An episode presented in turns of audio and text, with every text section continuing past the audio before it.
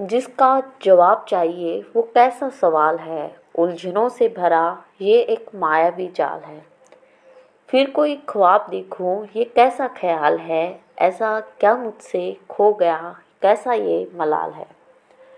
अब मैं समझी, बेबसी क्या है? इसलिए सवाल अभी तक सवाल है।